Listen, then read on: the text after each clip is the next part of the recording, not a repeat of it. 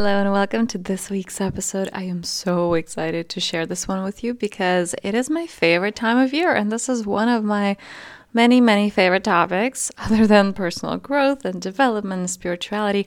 We're coming into a very powerful time that is the winter solstice. So, this is something that I celebrate very much. Uh, there's so many rituals and ceremonies around this time the winter and the summer solstices, as well as the equinoxes.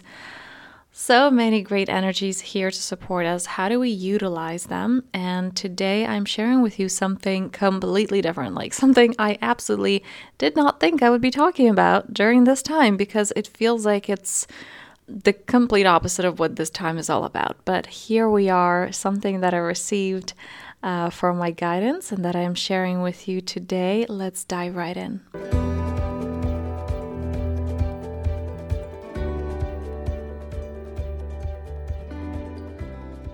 Hello and welcome to the Powerful Self podcast. I'm your host, Anna, and I'm here to support you through your transformational journey, providing you with practical tools, practices, and principles to help you permanently remove subconscious and energetic blocks, clear those limiting beliefs that may be standing in your way, and help you truly align with the life that you desire a life in which you experience deep knowing, unshakable confidence, and true personal freedom every single day.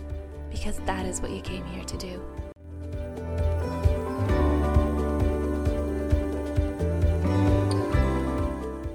Right, so we are now in a very powerful time. The winter solstice, the uh, here in the northern hemisphere anyway, the longest night of the year, where we get to come into this darkness. And now a lot of people freak out about this, right? It's like, oh, darkness, I don't want that. I want light and I want to feel good and I want that, you know, summertime rather than the cold winter. What do we do with that? And even though our default may be to not want to experience that and just hide away and just kind of tiptoe until this period goes away. It is really a powerful invitation because it is in those moments, in those, I'm sure you may have experienced those dark nights of the soul where you let go of that which you are not, where you get to discover what you really are, where you get to connect to that essence that you are. So, this is a powerful time of reflection, of really tuning into that light that is within you and utilizing that, as well as utilizing the resources, those energies uh, that are available to us now. So even though there's a YouTube video that I made, you know, seven rituals to do the summer sol the sorry, winter solstice and then another one that I did the year after, you can check those out. The links are going to be below in the description. Those resources are there. I will not be repeating myself with this one. In fact, this one is completely different because this year I am offering a ritual, a practice that I didn't expect. When I tuned into what should the offering be this year, what came to me was working with the water element.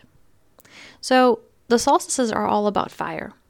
It's about the sun god. The winter solstice is about the rebirth of the sun god hence why we had Christmas and the birth of Jesus. That is what we're celebrating, but originally it was the rebirth of the sun because the nights were getting longer, the days were getting shorter, and the sunlight is pretty important. That's the source of all life.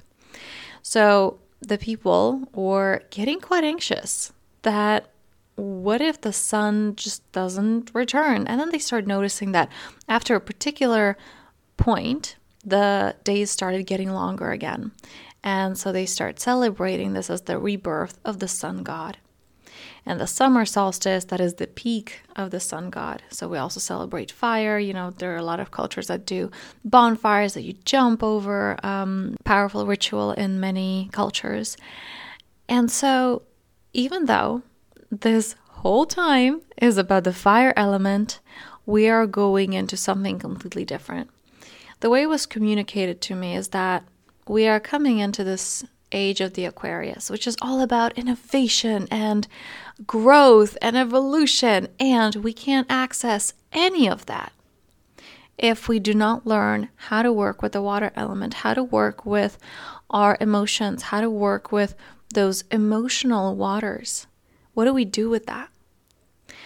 And so, the invitation that I want to share with you, first of all, there's the link below if you want to check out the. Um, the ceremony, the ritual that we will be doing, and also it's going to be in a workshop format because I'm going to support you in uh, teaching you how to work with some of those um, things that are going on there in the solar plexus, right? Because this is where the ego lives.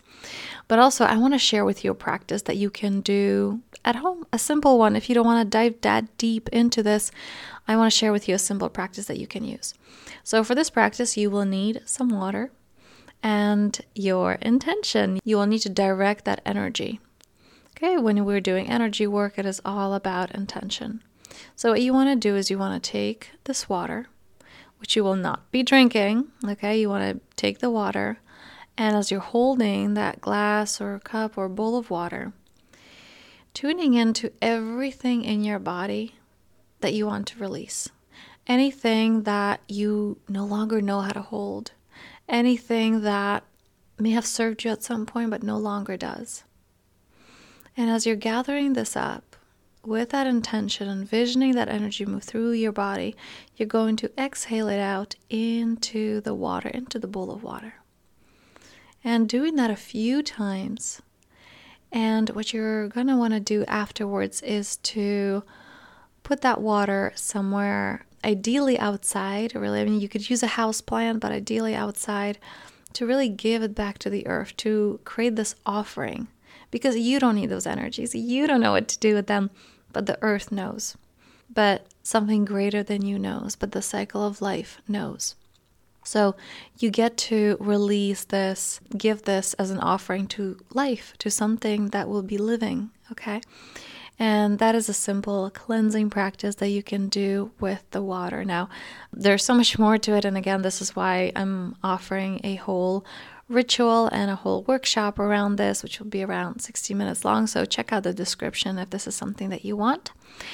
And definitely check out those YouTube videos, like I shared, several practices that you can do this winter solstice to support you in connecting to yourself, connecting to the elements, connecting to Mother Earth, and really creating that strong foundation in your life. Because when we, this is really what the shamanic tradition is about, but you can feel that when you are really intentional with your life, where you have those rituals, where you have those even, you know, morning routines, let's say, things like that. You have those moments of prayer, for example, that creates structure, that creates centeredness, and that enables you to come back to you when it's easy or even when it's difficult. So, on this note, I thank you for listening, and until next time. Thank you for listening to the Powerful Self podcast. If you found this useful, please make sure to follow so you don't miss any upcoming episodes and share it with those who you think will truly benefit from hearing this.